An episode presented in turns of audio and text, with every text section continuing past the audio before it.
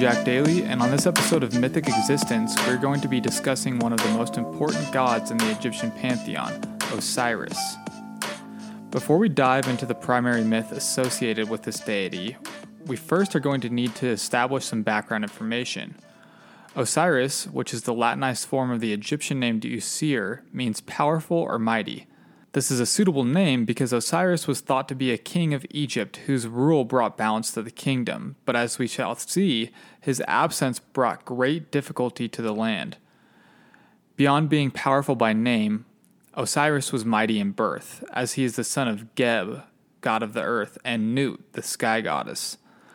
Oftentimes in mythology, we see a marriage of a sky deity and an earth deity, which is sometimes called a hieros gamos, which is Greek for sacred marriage. In fact, Osiris's birth is told in the creation myth of Egypt, which is also known as a cosmogonic myth, or a myth that explains how the world came to be. Like other gods such as Zeus, Osiris married his sister, Isis, who is often thought of as one of the most important Egyptian goddesses, as she was associated with healing and magic, which are arts that she clearly excels at, as we shall see through Osiris's main myth. Osiris's main role is as a god of agriculture and nature, Earth's vegetation, and as the king of the underworld, where he is the judge of the dead. He is often depicted with black or green skin, showing his association with fertility.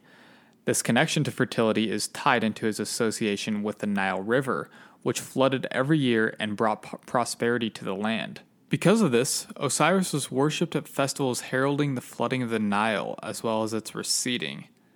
He then became associated with the natural cycles of life, and was thus a god of life as well as death. The Egyptians associated Osiris with the star Sirius, whose heliacal rising marked the flooding of the Nile, which is the day that the star is visible on the horizon at sunrise. In fact, Pennsylvania Avenue in Washington, D.C. is aligned to the heliacal rising of Sirius, and the Washington Monument can be read as a cryptic reference to Osiris's missing phallus. His sacred symbols are the crook and flail, the djed, the bowl, and the throne. The crook symbolizes his authority, while the flail represents the fertility of Egypt. Later, Osiris became associated with the Apis bull, as we will discuss more. The throne, of course, is representative of his role as a mythic king. Osiris's cult centers were located in Abydos, Busiris, and Heliopolis. Over time, Abydos became a sought after location for people to be buried because they wanted to be buried next to the god and to also curry favor with the deity who would judge their souls in the afterlife. For those who could not be buried there, stelas were erected for them. Often, Osiris is depicted as a partially mummified form because of his role as the judge of the dead. Pharaohs were mummified to resemble Osiris, and as we shall see, there were elaborate rituals for the afterlife designed for pharaohs to make their passage through the difficult afterlife and into the paradisical field of reeds. Now that we have a basic understanding of this important deity, we can cover the cosmogonic myth associated with him. In the beginning, Geb, the earth god, and Nut, the sky goddess, had four children Osiris, Set, and Nephthys. As the oldest, Osiris became king of Egypt and married his sister Isis. They were respected all over earth as well as in the underworld. But Osiris's brother Set was always jealous of him, and so he transformed himself into a monster and killed him. After his fell deed, Set cut Osiris into pieces and spread them throughout Egypt. With his brother out of the way, Set became king and married Nephthys. Unaware that she was married to a murderer, Nephthys felt sorry for her mourning sister, Isis. Using her magic powers, Isis went searching for her husband so she could bring him back and have a child.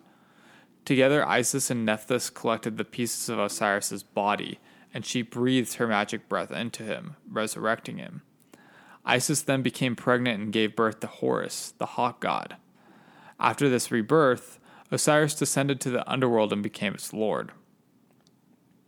When Horus grew up, he argued that he, not Set, should be the king. Set said that a contest should be held and the winner would be declared the king. Being evil as he was, however, Set did not play fair. After several matches, Isis set a trap for Set and was able to snare him. Feeling pity for her brother, however, she let him go. This enraged Horus, who drew contempt from the other gods for admonishing his mother. They then decided to have a final round, with the winner being declared champion. Set chose a boat race with boats of stone to be used. Cleverly, Horus used a boat made of wood with limestone plaster, whereas Set cut off the top of a mountain to use for his. Because of the poor design, Set's boat sank, which amused the other gods. Upset, Set transformed into a hippo and attacked Horus's boat. The hawk god was able to fight him off, and the match ended in a tie. Remembering Horus's anger towards his mother while also acknowledging Set's evil, the gods asked Osiris to judge. He said that his son should be appointed king, as no one should gain the throne through murder, and Horus then became the king. Now, there is another version told by Plutarch, who lived in the 1st and 2nd centuries AD.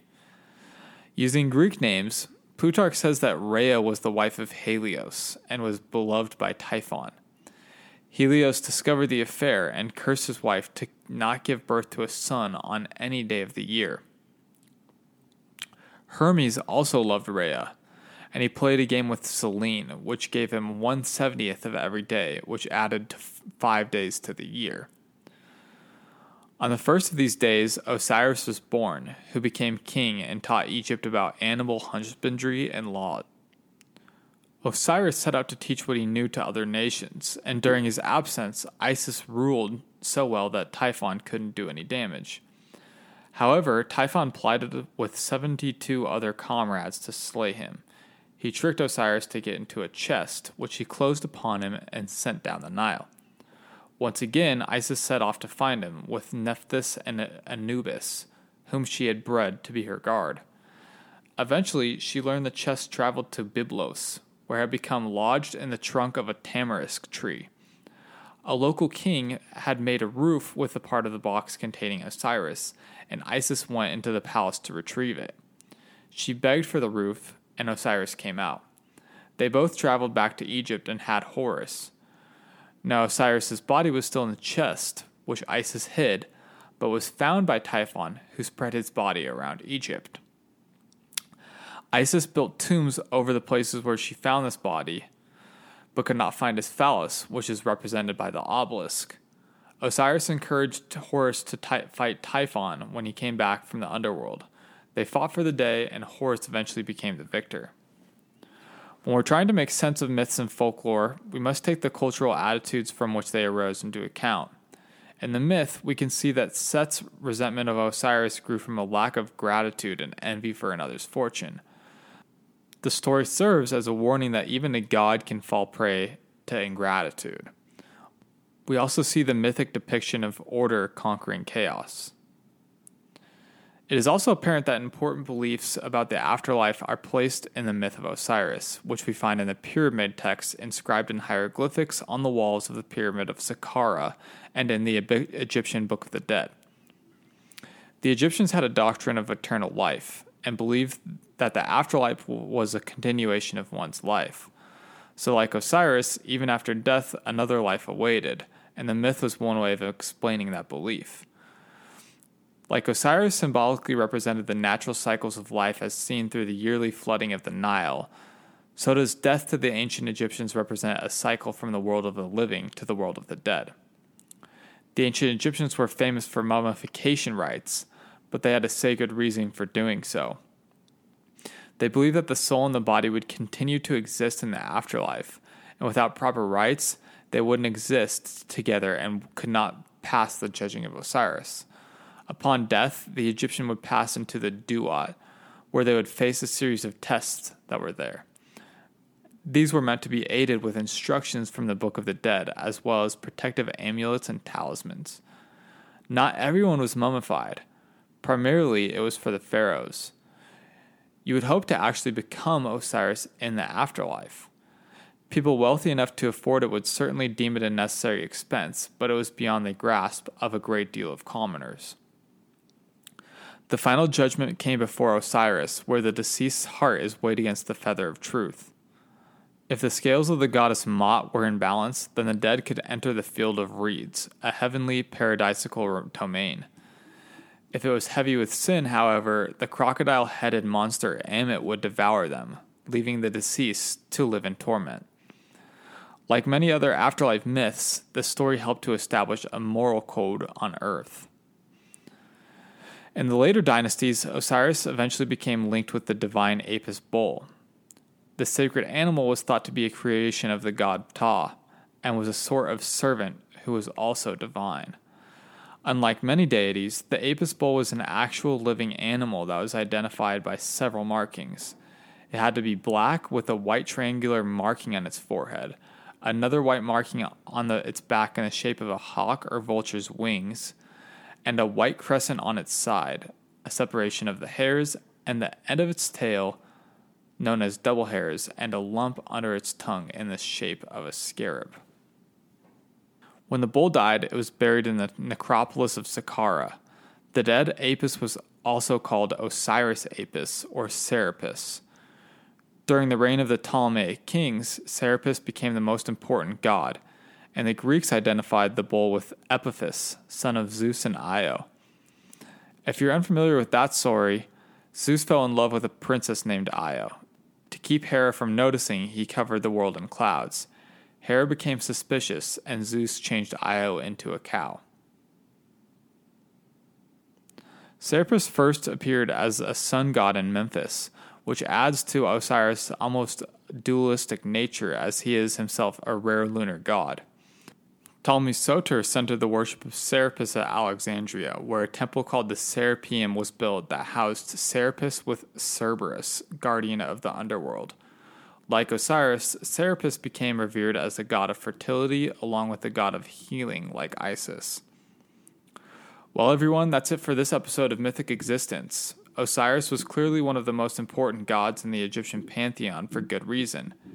His stories gave Egyptians a strong moral compass to avoid being like Set in the world of the living so they could join Osiris in the world of the dead. Be sure to like and subscribe, follow Mythic Existence on Instagram and Twitter, and I'll see you next time.